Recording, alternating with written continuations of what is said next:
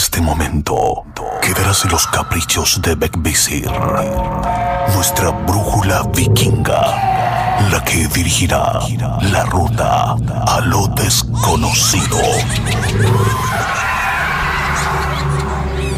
Divagaremos entre brujas, duendes y seres elementales observarán de cerca nuestro camino.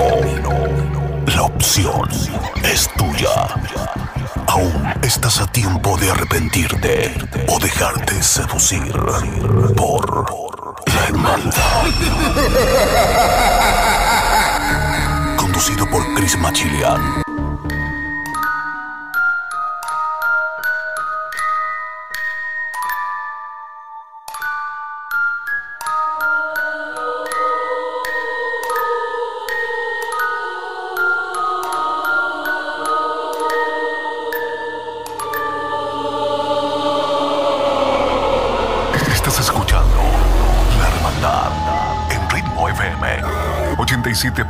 Costa del Sol, Malacá 97.9 Barcelona.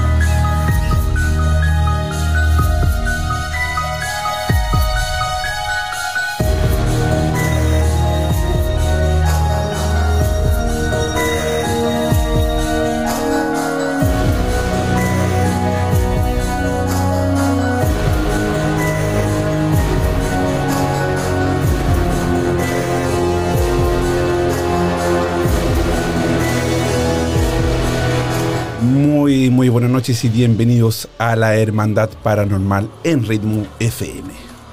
Estás escuchando La Hermandad en Ritmo FM 87.8 Costa del Sol, Malacá 97.9 Barcelona.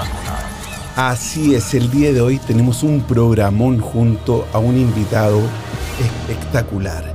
Nuestro querido amigo Álvaro Santi desde Chile. Le damos la bienvenida en este momento de esta forma.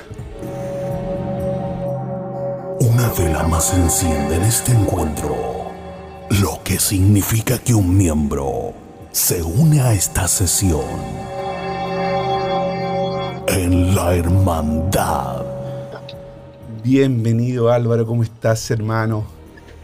Cris, ¿qué tal? ¿Cómo estás? Yo muy bien. Muchas gracias por tu invitación. Aquí estamos. Bienvenido, bienvenido a la Hermandad Paranormal en Ritmo FM y por supuesto, como siempre, mucha gente te sigue, te conoce, pero también mucha gente también nos escucha en España en este momento a través de la, de la 87.8 en, en, Costa del Sol Málaga y 97.9 en Barcelona, pero también a través de las redes sociales como son Instagram, donde llegamos a mucha, mucha gente.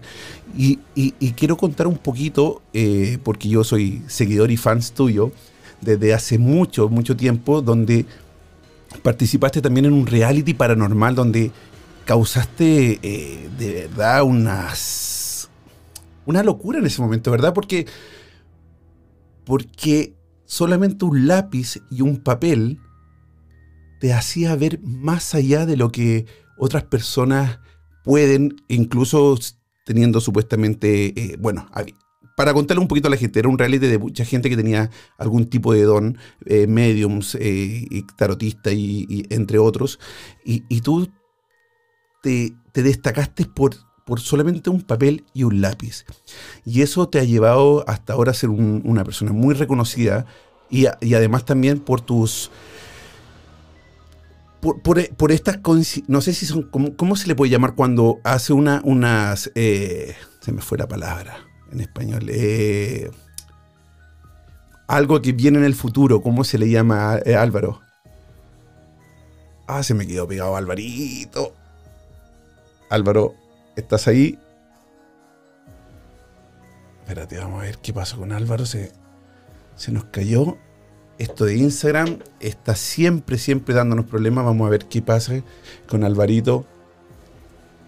Mientras premonición, eso es. Álvaro, ¿estás ahí? Ahora sí. Aquí estoy, sí. Se Ay. desconectaron los audífonos. Está lleno de problemas técnicos, pero no, sigamos adelante. No, y, y, sabes que a mí también que... me ha dado mucho problema. Instagram ¿sí? siempre, ahora últimamente me está dando muchísimo problema también con las conexiones y, y, y poder eh, tener... Eh, eh, invitar gente o, hacer estas conexiones en, el live, mucho, mucho, mucho problema. Así que, pero así son los programas en vivo. Mira, no te cuento, no te cuento todo lo que está ocurriendo en la pantalla porque hay desfase, se está, la imagen se está superponiendo, eh, se desconecta, tengo que entrar de nuevo, ahora se desconectaron los audífonos, así que estoy sin audífonos. Pero te se desconectó solo todo, se está mandando solo esto. Oye, pero, se escucha bien, ya, parece que ahora ya se escucha muy bien. Oye, Álvaro, eso puede ser también la energía. Puede ser que nuestras energías también cuando hablamos de estos temas paranormales influyen también o es solamente coincidencia. Bueno, yo creo que en gran parte es la señal porque e, e, este es el horario en el cual la señal baja levemente aquí en este sector donde estoy yo. Yo vivo eh, frente al Museo de Bellas Artes. Ah, qué y en este horario como que baja un poco la señal y cuesta un poquito más descargar cosas, etc. Entonces, e, e, es, lo que te podría contar, ¿viste? Ahí te estoy viendo congelado de nuevo. Pero lo importante es que me escuche, ¿no? No como te vea yo, lo importante es que me escuche y me vea la gente. Invitamos a todos nuestros amigos que nos están escuchando en Málaga también a unirse a Instagram en arroba machilian o arroba álvaro santi para que nos puedan ver en el live y así también poder comentar en el chat y también ser un poco más interactivo nuestra conversación del día de hoy. Querido Álvaro, premoniciones. He visto muchos videos tuyos en televisión porque para los que no te conocen, era una persona muy pública en Chile sobre todo. Y, las premoniciones han sido, eh, obviamente no todas quizás, pero sí muchas, pero sí muchas eh, eh, han dado ahí en el clavo. Y hace unos días atrás estuvimos con Kenita, la reina, que, que ella es numeróloga, y, y también se tiró ahí eh, una que otra premonición. Y en el programa anterior había hablado también de, la pandemia que salió en televisión en muchos lugares por, lo, que ella dijo. Y también acertó. Las premoniciones, ¿cómo, cómo llegan? ¿Cómo, ¿Cómo, te llega una premonición a ti? ¿Es solamente un pensamiento? ¿Es un sueño? ¿Cómo, se presentan las premoniciones? Eh, y, y, que tú digas, esto es una premonición, no es, un, no es una imaginación. Claro. Bueno, mira, generalmente eh, ocurre cuando yo comienzo a, buscar información a través de lo que tú mencionaste, por ejemplo, la escritura automática o psicografía, como, como la denomino yo, eh, a través de las cartas, de diferentes tipos de, barajas de cartas, de diferentes tipos de juegos de cartas, a través del péndulo a veces también, eh, a través de la bola de cristal también que, que tengo acá, ¿ves? Entonces, eh, claro, a veces ocurre cuando yo busco la información, o sea, ocurre cuando yo busco la información, pero a veces también ocurre de forma espontánea. Yo puedo estar viendo televisión, puedo estar conversando con alguien, puedo estar eh, intentando quedarme dormido o despertando o duchándome. Fíjate que a mí me llegan muchas, muchas eh, intuiciones cuando estoy duchándome. Y alguien me explicó, me dijo que el, hecho de que hubiese agua corriente facilitaba esto. Y a mí me hace sentido porque la verdad es que toda la vida, claro, he tenido ideas, pero también he tenido premoniciones en la ducha. ¿eh? Mm. Y eh, entonces puede ocurrir de ambas formas, ¿no? Ahora, ¿cómo identificarlo? a mí me, yo siento como una especie de seguridad interior. Eh, es muy difícil de describir porque la verdad es que no sé cómo llevarlo a palabras. No se trata de que tenga una punzada en el estómago, mm. en la cabeza, qué sé yo, o algo así, ¿no? Sino que simplemente es como con mayor seguridad que cuando tú estás como imaginando algo. Claro, porque como algo que sí va a ocurrir. sobre todo eh, eh, en tu caso que tú eres una persona pública y conocida, dar una premonición o, dar algo que a lo mejor después no va a pasar, también puede jugar también un poco en contra, sobre todo ahora con, con, esto de, las redes sociales que los haters están ahí al, eh, más atentos que cualquier otro, ¿verdad? Y que, y que a veces este, interpretan o dan o, lo toman de un, lo, lo, lo, lo transforman en, en algo que, que, te puede también hasta crucificar en, cierto modo. O sea, es, la responsabilidad que tienes también es, muy grande y el peso en tu espalda de, decir, a ver, esto lo, lo estoy viendo y, no soy el, dueño de la verdad, no significa que va a ocurrir, pero yo siento que puede pasar esto. Entonces, ¿Cómo, ¿Cómo, tú manejas eso? Y, te lo pregunto a ti y lo pregunto también por otras eh, personas que tienen otros tipos de, dones como los medium o los, o los que eh, pueden contactar eh, muertos y dicen, me llega una palabra y cómo identificar que esa palabra no es la imaginación o, o el momento. ¿Cómo distingues eso? O sea, no, bueno, ah, no acabas de decir que no hay como una algo que te diga una señal especial. Claro, en mi caso no, es simplemente como una sensación de que voy por un terreno más seguro. Yo creo que tú lo podrías entender eh, y todas las personas que nos están escuchando aquí lo podrían entender recordando esos momentos en los cuales eh, pensaron en algo, en algo, en algo que se proyectaba hacia el futuro, pero con una cierta certeza.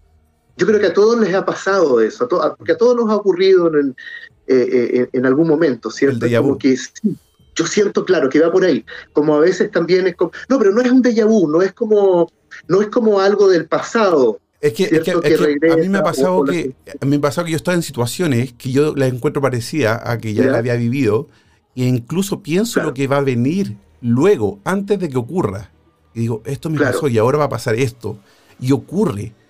Entonces ahí digo yo, wow, ¿qué es esto? ¿Por qué está pasando? Y claro, dicen que también el de hoy es parte que, que tu mente eh, asocia algo que no es que haya pasado, sino que, bueno, la mente eh, eh, te transforma esto en algo que, tú puedes reconocer de cierta forma, como cuando uno lee una palabra con números, por ejemplo, y uno dice, ah, dice muerte, pero tiene un 3 y un 7, pero la mente lo, te lo hace, entre comillas, fácil de, entender y, así también, como explican más o menos en, en una en palabras mías súper fáciles, el de vu.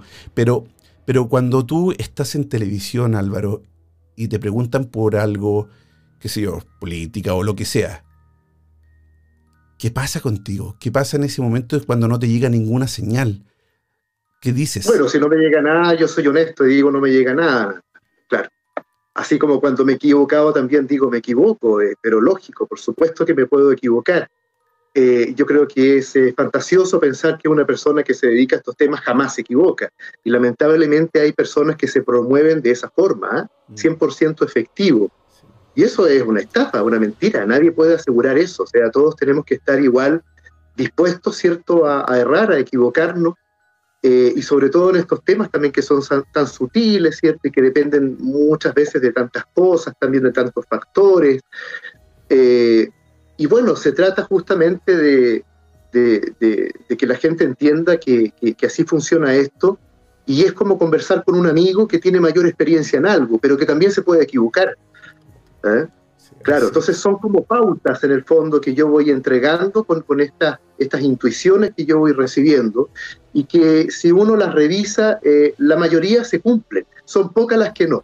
Y eso es lo que en el fondo eh, le puedan entender a la gente que, pueden estar frente a alguien que, efectivamente sí tiene capacidades para poder adelantarse al futuro o para poder recibir información que de otra forma es, difícil, ¿cierto? Porque puede estar velada, puede estar oculta. ¿Mm?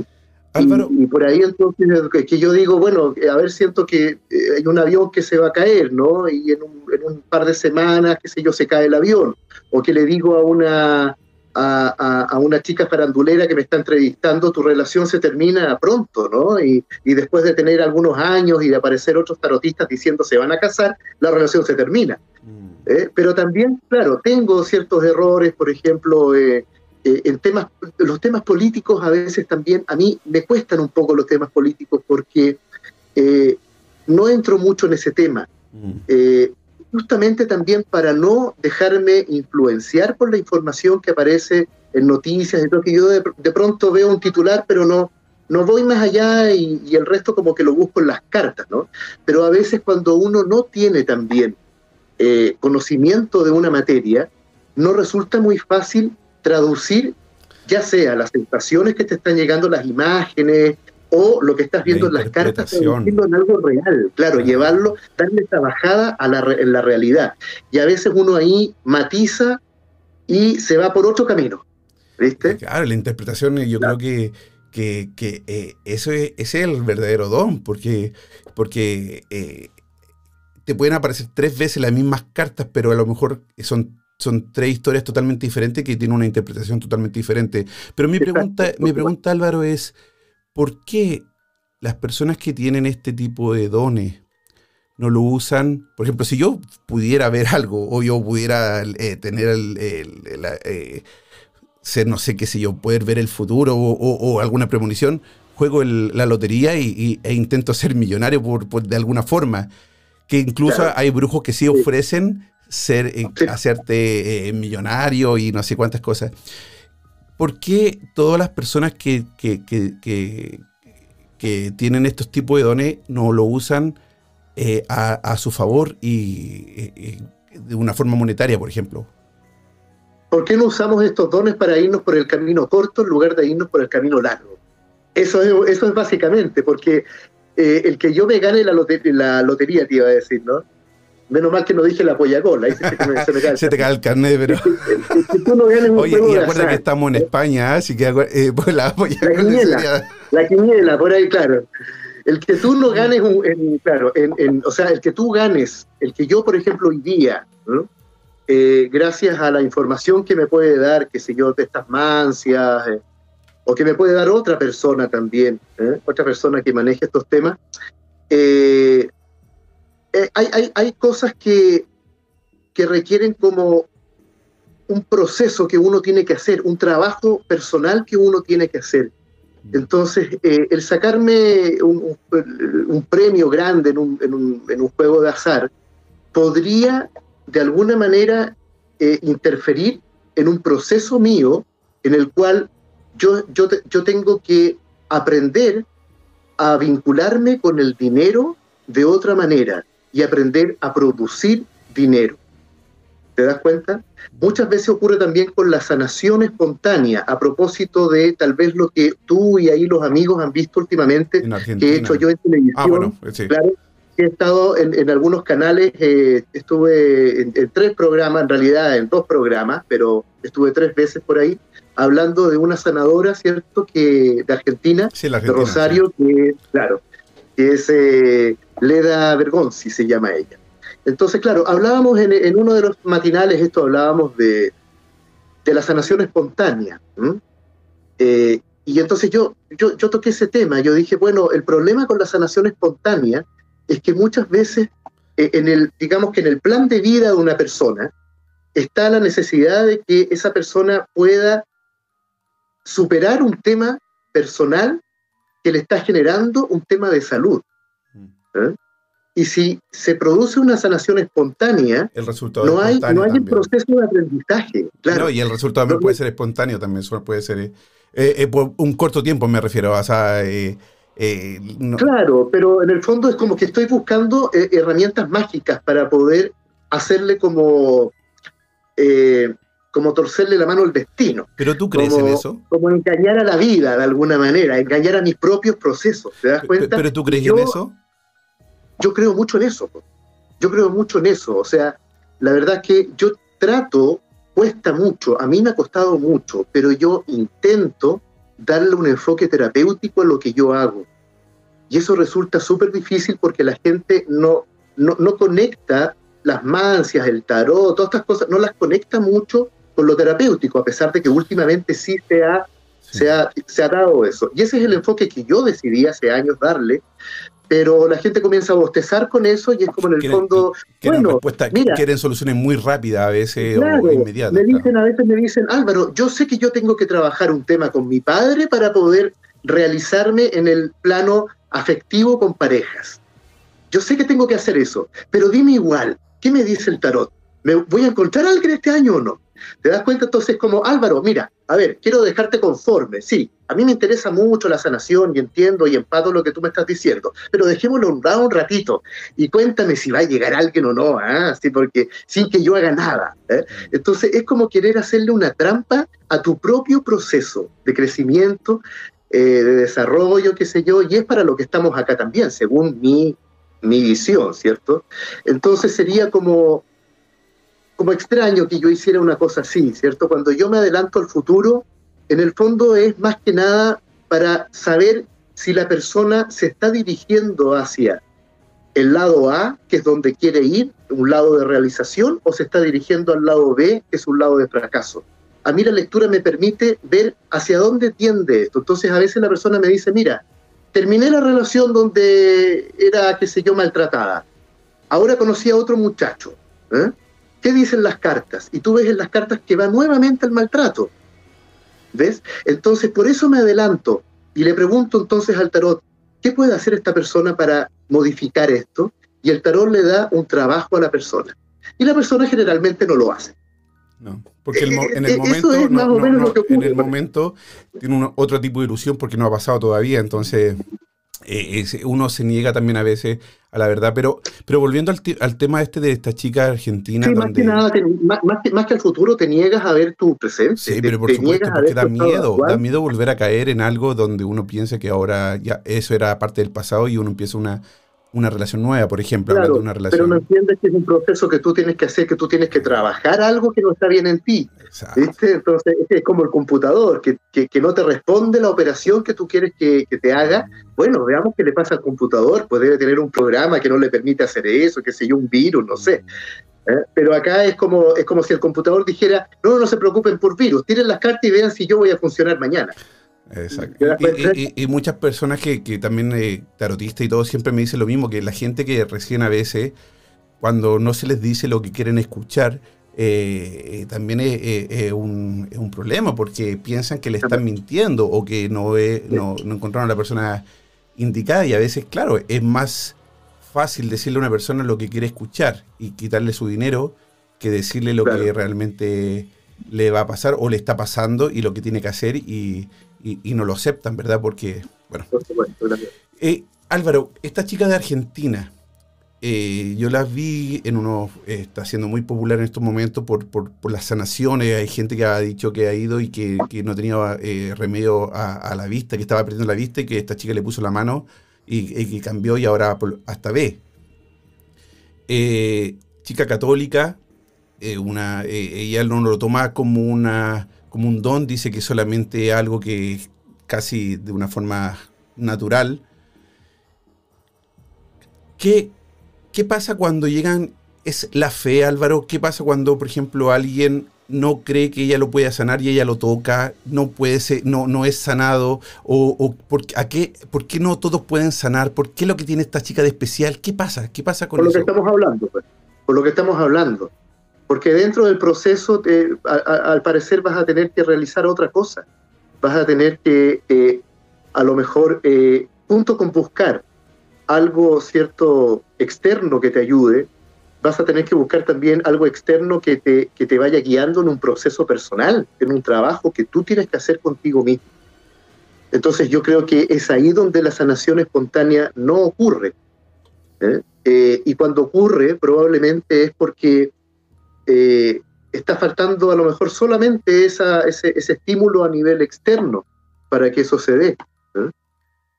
Eh, entonces yo creo que por ahí va, eh, es muy personal, no a todos les va, les va, digamos, a resultar esa sanación.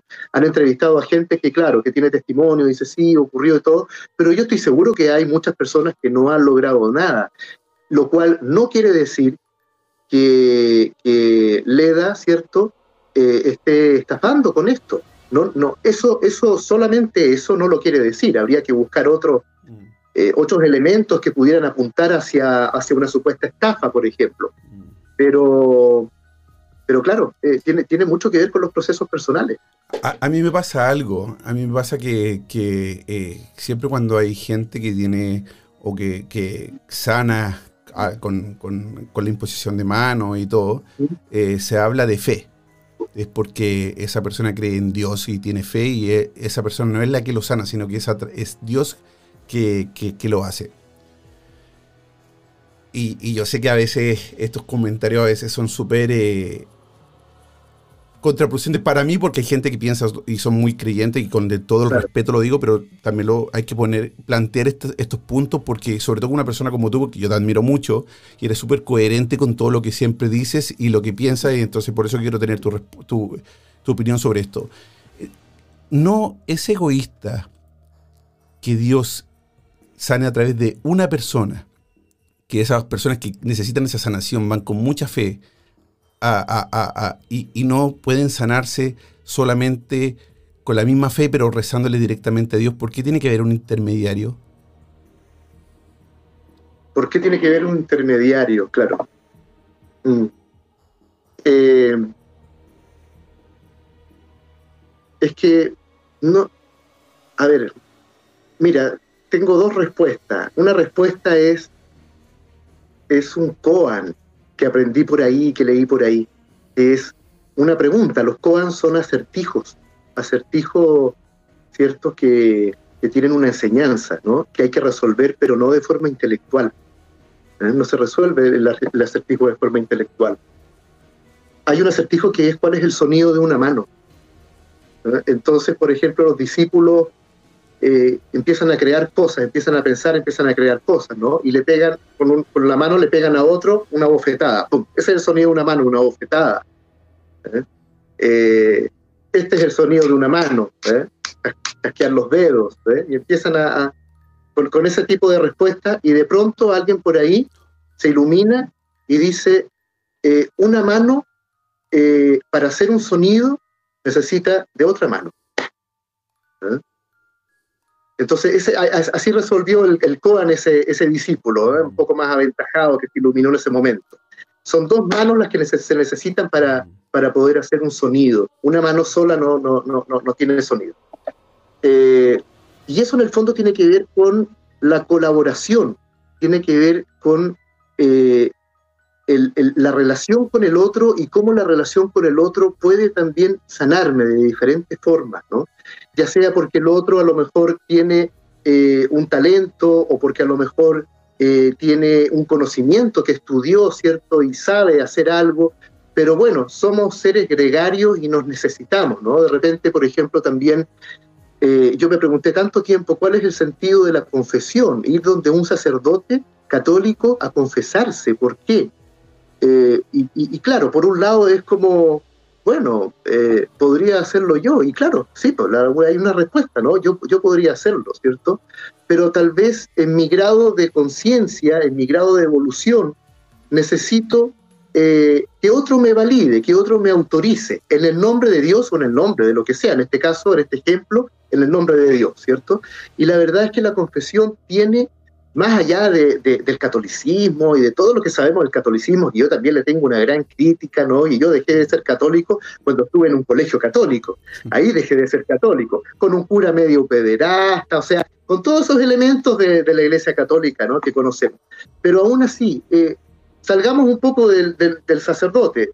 Un amigo, un amigo que te escuche y tú le confieses algo se produce una liberación. A veces también Pero sin el otro te autoriza en algo. ¿ah? Pero sin penitencia. Sin, penitencia, claro, porque ahí está también la culpa y el castigo, y esa es una cosa ya del sistema de la Iglesia Católica que yo también critico mucho, ¿no? O sea, esa es la forma que tienen también de manipular y de controlar a través de algo tan maldito como la culpa. Las antiguas ¿Eh? leyes, ¿verdad? De, poder controlar las masas para que no hagan lo que, lo que no se debe hacer con, a través del miedo, sí, sí, sí. Imagínate que finalmente la culpa, eh, los que mejor la culpan son los católicos eh, para manipular, porque la culpa no sirve para nada, la responsabilidad sí, eso es otra cosa. Entonces yo invito a toda la gente que saquen de su diccionario mental la culpa y la reemplacen por responsabilidad, porque la culpa, como me dijo un amigo terapeuta, no es propiedad privada de nadie. Yo una vez le dije, hace años atrás a este amigo, le digo yo, mi papá tuvo la culpa de esto, ¿Y quién tuvo la culpa de que tu papá fuera así? me dijo. Bueno, supongo que su padre. ¿Y quién tuvo la culpa de su padre? Bueno, y ahí me empecé a perder yo. Y me dijo, ¿y dónde vamos a llegar? ¿Adán y Eva? ¿Quién tiene la culpa, querido amigo? Me dijo, la culpa no es propiedad privada de nadie. Exacto. Ahora, yo sí tengo que hacerme responsable de lo mío, tengo que hacerme responsable de mi enfermedad, siguiendo con el ejemplo, y no solamente ir y, para que un médico me atienda y me sane o para que una sanadora de Argentina me ponga las manos y mágicamente me sane. Hay un proceso que condujo a que el cuerpo manifestara esta enfermedad y es necesario que yo lo recorra. A lo mejor en este momento no. En este momento es urgente que yo vaya donde un médico y me someta a cosas y a lo mejor incluso estoy en un estado vegetal y no puedo hacer nada. Pero cuando salga de eso, Igual que como ocurre con la psiquiatría, ¿no? Cuando la psiquiatría te armoniza mm. un estado psicótico, por ejemplo, después lo conveniente es que tú puedas trabajar esto con un terapeuta. ¿eh? Y no solamente consumir remedios. Entonces está la, lo que se denomina, eh, lo que mi, amigo el doctor Soto dice, la, medicina consciente. Y es, y es, lo que apuntas tú. Mm. Yo sí puedo sanarme. ¿Eh? Mm. Pero tal vez en este momento necesito el apoyo, la ayuda de alguien que actúe como un canal de energía divina, pero en algún momento yo me tengo que hacer cargo de mi, de mi piojo, pues yo también tengo que sacar mi propio piojo. No puedo estar ahí como un niño demandante pidiéndolo a los demás que hagan milagros para mí y que me diga que si, si, voy a tener el amor y si no voy a tener el amor, que me haga un amarre para tener el amor. ¿Qué es eso, Dios mío? Entonces te das cuenta que ese es el lado oscuro de todo esto. Tiene un lado oscuro, negativo, eh, que no te, no te aporta en un proceso evolutivo y de crecimiento personal, sino que te atrofia y te mantiene niño, demandante, que va siempre donde el tarotista todos los días para preguntarle, ya hice lo que me dijiste ayer, ¿qué hago ahora? El tarotista debería de tratar que la persona crezca, no sumergerla más aún en un estado infantil eterno. ¿Te das cuenta? Tiene que ser adulto. ¿Eh? Tiene que generar cosas para otros, dejar de pedir y comenzar a generar cosas para otros. Eso lo hace el adulto. El niño pide que lo aplaudan, que le digan que es el rey de la casa. Lo necesita, está bien, y hay que dárselo. Si no se lo das, ese es el adulto que queda mirando para atrás, carente, esperando que el mundo lo resuelva ¿eh? y esperando soluciones mágicas. ¿Te das cuenta? La magia tiene que servir como apoyo a un trabajo que tú tienes que hacer. Para mí, la magia sola es, un, es una trampa. ¿eh? Tiene, que haber tiene que ser un apoyo para, Álvaro, ¿qué piensas tú de que la gente eh, llegue a, bueno, me imagino que después de ver médico, cuando ya hay una desesperación o cuando ya hay una desesperanza, llegan a, magos, a brujos o a lo que sea. ¿Qué piensas tú que, crees tú que puede, o, qué pasa con la sanación o el, el camino, como tú lo dijiste antes, el camino rápido a través de, brujería para poder tener, por ejemplo, a alguien a través del amarre eh, o eso. Eso trae consecuencias y las consecuencias son, por lo que hemos hablado, sabemos que no hay, que yo sé cómo tú piensas, pero ¿qué pasa después de la muerte? Para que no, hay una consecuencia después de la muerte cuando dicen eh, después lo vas a pagar eh, cuando, cuando o, o las generaciones van a pagar todos tus errores. ¿Qué pasa con qué piensas tú cuando la gente utiliza la magia para lo que sea, para amor, dinero, lo que sea, y después muere? ¿Qué pasa con esa persona, según tú? Claro. Cuando más bien tiene que ver cuando la persona utiliza la magia para doblegar la voluntad de alguien o para tratar de conseguir algo por ese camino corto que yo te decía sin hacer un trabajo personal. Ahí es donde la, magia tiene una consecuencia incluso catastrófica en muchos casos, ¿no? Que es como si yo hoy día, por ejemplo, dijera, yo voy a dejar de trabajar porque me doy cuenta que puedo robar. ¿eh? Puedo, ir y puedo, porque el vecino todos los días tiene, deja la puerta junta y se va, yo puedo entrar a la casa y le puedo robar la plata que tiene, entonces, ¿para qué voy a seguir trabajando? ¿Eh? Es, más o menos lo mismo, ¿no? Y las consecuencias van a ser más o menos las mismas, porque también eso me va a traer consecuencias de, algún, de alguna clase. ¿Ha, llegado gente contigo a, pedirte ayuda porque le han hecho algún tipo de magia? Y, mi pregunta es, ¿realmente funcionan los amarres? ¿Existen los amarres reales que la gente diga, sí, claro que sí. me siento enamorado o me siento atrapado con esta persona? ¿Cuál es, qué, qué, tipo de, de, de, no sé, como paciente o cliente, no sé cómo le llamarás tú, eh, llegan a ti cuando, cuando con esa situación. ¿Cómo? Consultantes, Consultante, le digo yo. Sí. Eh, ¿qué, pasa con ellos? ¿Cuáles son su... Eh, cuando le hacen un amarro, ¿cuál, ¿cuál es la verdadera sensación de esa persona? ¿Ella, ¿Esa persona se siente enamorada o siente que, que no está enamorada, pero, pero siente que no puede dejarlo? Mm, el amarre no actúa en el amor. El amor tiene una energía muy elevada. El, amarre no, no actúa ahí. El amarre actúa mentalmente, o sea, te hacen pensar en la otra persona, te hacen obsesionarte con esa persona, actúa eh, sexualmente, te hace sentir también eh, deseo sexual por esa persona, una atracción sexual, y actúa físicamente porque también quieres estar cercano a esa persona. Pero, pero es como todo una especie de maqueta, ¿eh? una maqueta que genera una ilusión que, que, que parece muy real, para ambas partes hasta que eso ya comienza a tener eh, una empieza, empieza a, revelarse lo que hay detrás de esto en el fondo, ¿no? Pero y no se puede sostener la relación. Pero, y además que se terminan, los amarres se agotan también, hay que estarlos reforzando porque se agotan. Pero ¿te ha llegado a ti algún eh, consultante con que, que, te pida ayuda porque supuestamente le han hecho algún amarre? Sí, pero toda la semana. ¿Y cómo las personas se dan cuenta que tienen un amarre y que, y que es parte de la brujería y no sentimental? El, el eh, es tan eh, a ver, es que generalmente no se da cuenta la víctima, se dan cuenta los que están alrededor de la víctima. Esos son los que se dan cuenta que ha ocurrido un cambio en la persona, que es un cambio muy repentino, y que a veces también cuando, cuando los brujos trabajan con espíritus, por ejemplo, eh, o con entidades, muchas veces la persona tiene algunos cambios de actitud, como ponerse a fumar o ponerse a beber de la noche a la mañana, como si fuera un adicto ya, ahora ya. ¿eh? Y empieza, qué sé yo, a fumar y a beber en exceso, a consumir otra sustancia o a, cambiar de actitud en el fondo. Entonces muchas veces también es el espíritu el que, el que tenía en vida eh, la necesidad de sostener una adicción y ahora, eh, ahora que ya es solo espíritu, ¿cierto? Y, como está involucrado en un trabajo de amarre, por ejemplo, puede comenzar a pedir, pedirle a la víctima que fume para poder satisfacer ese placer de, que le daba en vida el cigarrillo o lo que sea, ¿te das cuenta? Eh, entonces, la, claro, las personas que me contactan a mí, eh, eh, en el fondo empiezan a ver algunas señales. El problema es que de 10 casos de posibles amarres que me llegan, uno puede ser un amarre, el resto no. El resto, muchas, lo, que más yo veo es una justificación de parte de la persona que está dejando de ser amada o deseada por su novio o por su novia y que no soporta la idea de ser rechazada y se crea un amarre. Eso lo, hablé el otro día con un amigo que yo, yo, hablo mucho estos temas con amigos psicólogos, ¿eh? con amigos terapeutas y amigos psicólogos.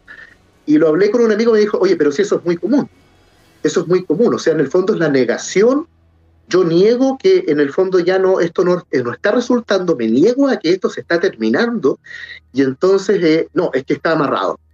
Y tú buscas el amarre y no hay ningún amarre. Y cuando le dices ahí, viene el, ahí viene el problema. ¿Qué le dices a la persona? Porque si le dices que no, o sea, es capaz de insultarte, de funarte, de, y otros no, ¿ah? otros, otros lo aceptan y dicen, Álvaro, gracias porque sí, es sensato, tienes razón. Eh, no, hay nada de eso. Sí, mira, date cuenta, él dejó de amarte, es eso, ya no te quiere más. Lo siento mucho, pero ahora vas a tener que hacer tu duelo, ¿eh?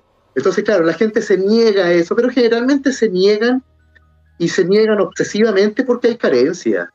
Y ahí es donde está la historia detrás, ¿viste? tú dices, esta persona mientras no resuelva su historia o parte de su historia, va a dar vuelta en lo mismo, es un disco rayado, va a seguir en lo mismo. Y van a, y van a estafarla, la van a estafar en todas partes. Porque va a ir con este mismo relato a otra consulta y le van a decir, sí, por supuesto, es una barra, yo te lo saco. Plata, pero como loco, claro. Claro, claro, se lo están dando en bandeja a, los brujos charlatanes, mm, y eso está lleno, eso está lleno. Entonces, a mí llegan personas que me dicen, Álvaro, ¿tengo o no magia negra? Por ejemplo, digo, ¿no tienes magia negra? Álvaro, fui a cinco consultas y me dijeron que sí. Y yo les digo, mira, yo te, hago, yo te haría una apuesta. Yo, yo lamentablemente soy un personaje público y me conocen. Si llego a una consulta de un brujo me van a, identificar. Pero yo te apostaría que si yo voy a 10 consultas, de 10 consultas, por lo menos 8 o 9 me van a decir que tengo magia negra. Es la manera más fácil de hacer plata, es la manera más fácil de explicar tu problema, porque tampoco hay un, conocimiento cierto psicológico como para darte cuenta de ciertas cosas. Entonces lo más fácil es el caballito de batalla en las consultas, ¿verdad? Claro, y, como te digo, es, económicamente muy conveniente, porque son muy caras esas cosas. Claro, y la desesperación, la gente por, por, por, por intentar, entre comillas, sanar o, solucionar, paga lo que sea, porque ya está en una, en un, en un, en un, en una posición de, de, pagar lo que sea solamente por, por tener algún tipo de respuesta. estamos, eh, tú sabes, en una cultura que no promueve el insight. Es una cultura que promueve lo externo. Lo externo te soluciona. El cigarrillo de tal marca te hace sentir como el cowboy, el vaquero del comercial. Mm. Eh, y, es así, ¿no? Todo es así, de todo te lo venden y es, y es instantáneo. No hay proceso de aprendizaje. Mm. no se te permite, se te da eso, tienes hambre, la hamburguesa te la engulles y todo. Nadie te enseña a hacer una hamburguesa, nadie quiere aprender a hacer una hamburguesa, es un ejemplo que estoy poniendo. Sí, sí, pero, Entonces, claro, pero en el fondo es eso, claro. Entonces, por eso la gente, cuando uno le habla de trabajo personal, le da sueño y se va a otra consulta y, y, se va a prestar para una estafa en otro lugar. ¿eh? Pero no lo ven de esa manera, les cuesta mucho empatar una cosa con la otra, no entienden que les está yendo mal, no porque hayan nacido sin estrellas, si todos nacimos benditos y todos nacimos con potenciales, eh, unos tendrán ciertos potenciales, otros tienen otros, todos podemos eh, crear nuestro destino y podemos resolvernos también de, eh, de, las cosas que nos tocaron vivir, de las experiencias marcadoras, pero nadie sabe eso porque no, no, no se informa así, no conviene informarlo de esa manera. No claro, nosotros le damos la solución, nosotros los políticos, nosotros los, que sean, los brujos, nosotros los, médicos, eh, nosotros brindamos la solución. Yo, te quiero contar, mi mamá, ella tiene muchos problemas a la espalda y, ah, eh, la han operado un, par de veces de la columna y todo, y hace muy poco le escribió a, los eh, monjes de Brasil, que son unos doctores que... Monjes Exacto. Mandó la carta, le respondieron y, hizo el proceso. Y cuando ella me contaba, obviamente yo sin interrumpirla, porque yo tengo, pienso totalmente diferente, pero, pero quería saber, y le decía, pero ¿cómo, cómo eh, qué pasó en el proceso? Bueno, puso la sábana blanca, el agua y todo. Dice que se durmió como nunca, súper rápido. Y dice que cuando despertó, despertó adolorida. Ya. Álvaro, con tu experiencia, nuestra mente también transforma ese tipo de cosas para que nosotros nos sintamos mejor de alguna forma. O sea, nos automentimos, nos autosanamos cuando vamos a ver a, a la chica argentina y nos pone la mano y nosotros creemos que eso nos va a quitar el, dolor o algo. Y, y, es que también hay un, hay varios elementos que entran en juego. Eh, de hecho, Cris, cuando estábamos analizando ahí en el, matinal, analizábamos el caso este de, la sanadora y de, las sanaciones espontáneas que se producen ahí. Eh, claro, pues entrar muchos elementos en juego ahí. O sea, está la sugestión, claro que sí. Hay una, una, una colectividad también ahí, hay, hay hay un grupo grande de gente, ¿cierto?, que está, eh, todos están ahí con la misma intención, todos quieren sanación, todos están transmitiendo fe, le sale la fe por los poros, la necesidad de ser sanado, la conexión espiritual, cada uno a su manera, y ahí con eso también se forma una energía que sana en sí. A mí en el programa La Hermandad me tocó ir a carreteras donde hay animitas. Mm que son, ¿cierto? Esta, la chica que eh, falleció y que tenía lleno de claro, sí, sí, sí. Son esto, estas cosas que se construyen, esta, estas para, para, para, marcar el punto donde falleció esa persona y hacerle algún tipo de... Donde falleció esa persona, claro, Para que vayan los familiares y todos los que quieran, Recuerdo, ahí, claro. Eh, pero que se transforma también en, un lugar como de, milagros, ¿no? milagros, claro, se llena de gente que va a pedir milagros, ¿no? Eh, y me tocó visitar una de ellas en donde yo no sentía el espíritu de, de, la, de la, persona que había fallecido ahí. ¿Cuál? cuál? Pero lo que ¿Cuál, era? ¿Cuál era la de la chica que eh, de, de los peluchos, no?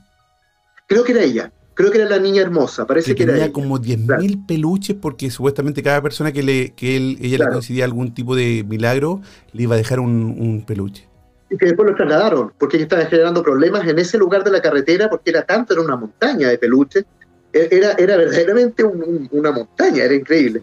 Eh, entonces tuvieron que cambiarla y, estaba el cuestionamiento tan humano, tan humano el cuestionamiento, que es como, ¿se irá a enojar la niña hermosa si la cambiamos de lugar? Porque ella está aquí, no está acá.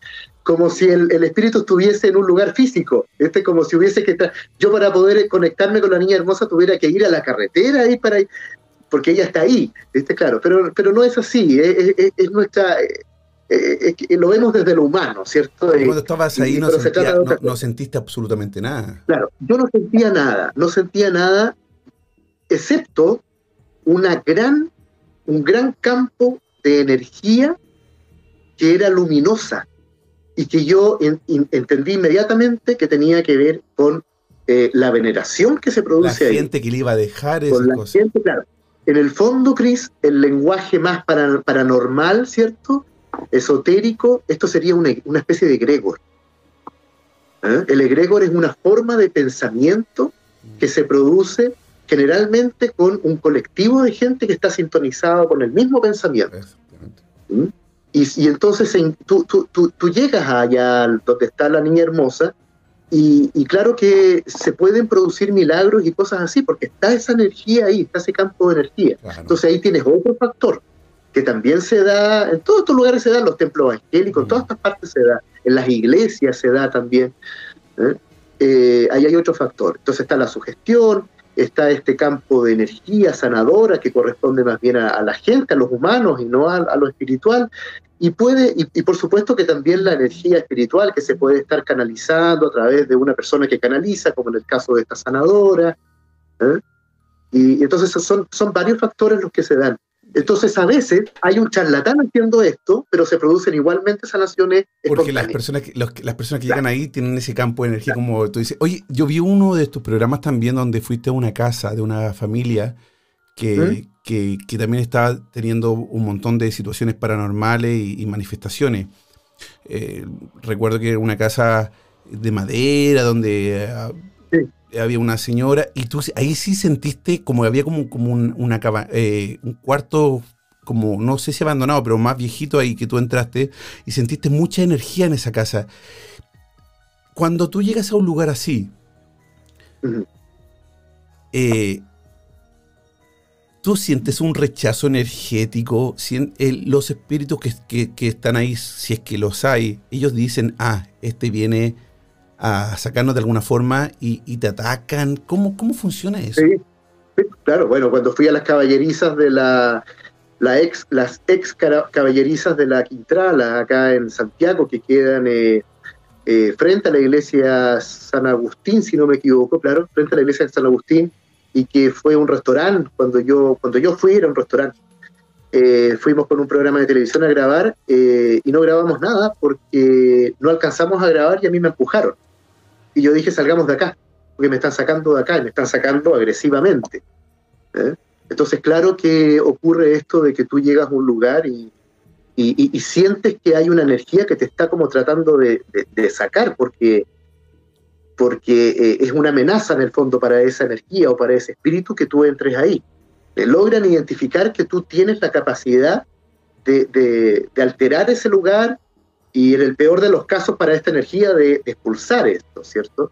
Entonces, por supuesto que se empiezan a proteger y empiezan también a veces a generar problemas técnicos en las cámaras y, y los camarógrafos estos se lo conocen de memoria, o sea, yo, yo he conversado con muchos de ellos, me cuentan, sí, mira, cuando fuimos a casa agotaron las baterías, porque también los espíritus para manifestarse absorben la energía del lugar y es por eso también que te da frío.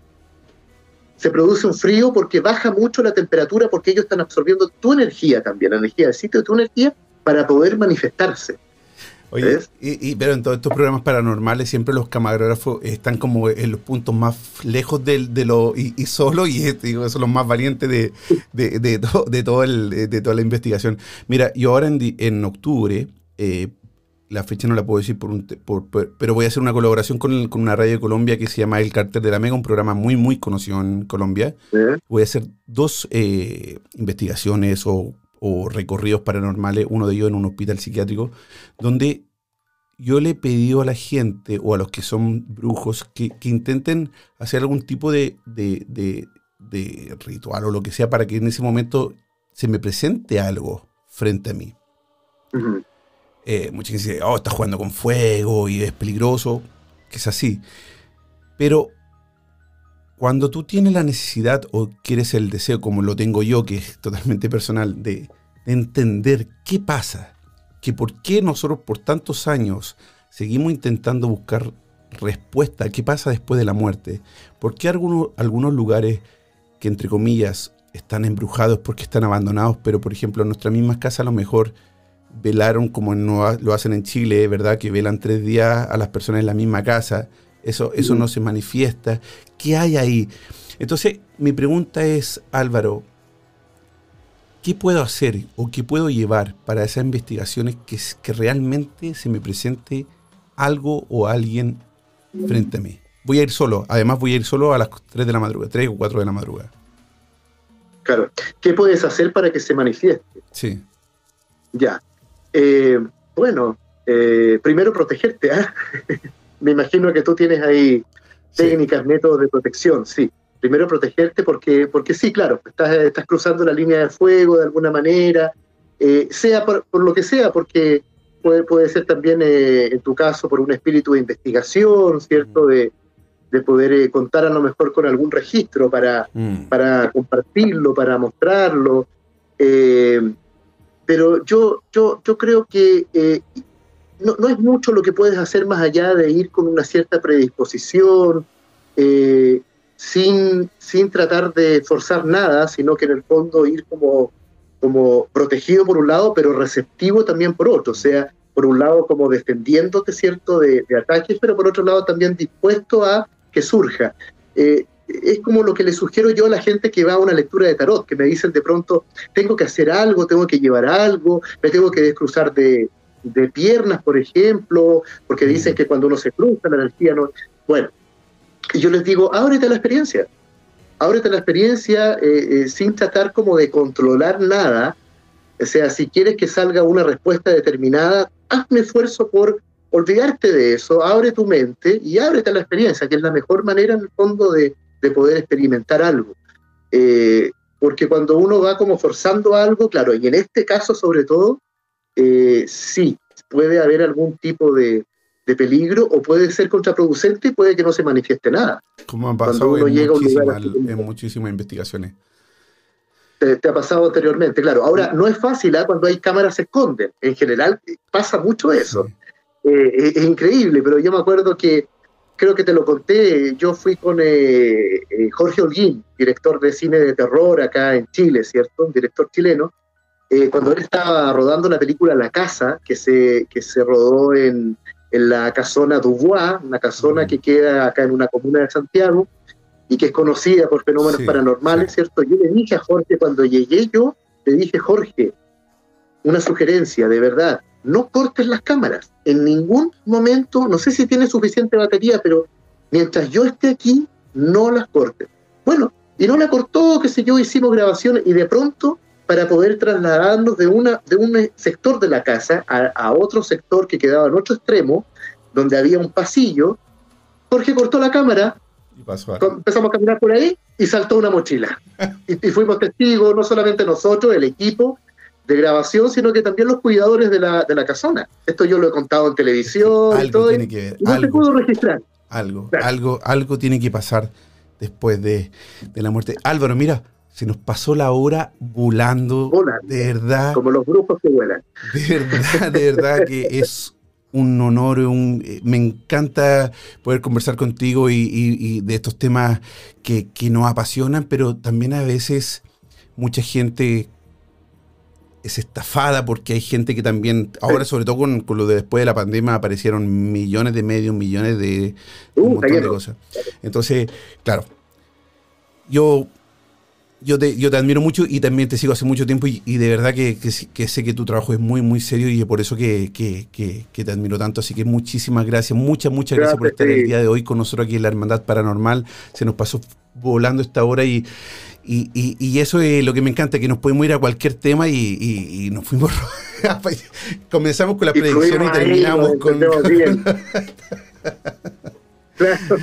Álvaro. Oye, yo te agradezco mucho, Cris, tu invitación y, bueno, yo veo tu programa, no siempre, pero a veces lo veo, ¿eh? veo, veo, por ejemplo, una muchacha medium que hay que me encanta, eh, se me olvida el nombre, una rubia muy simpática. Sí, Jenny, eh, también, ah, también eh, hay que, hay, eh, hartas medios están con nosotros y, yo intento que puedan tenerla, ayudar a personas que realmente, por a veces por, por, por dinero no lo pueden hacer o quieren probarlo porque no eh, es totalmente independiente, pero hay gente que cobra mucho dinero también por estos tipos de, de contactos. Claro, bueno, por lo mismo, bonito que tú lo hagas también así de esta forma. Yo por eso también, yo regalo hartas cosas en Instagram, mm. eh, hago actividades, eh, de repente mini cursos de algo, qué sé yo, datos, no sé, mm. lo que pueda, ¿no? Sanaciones todos los 15.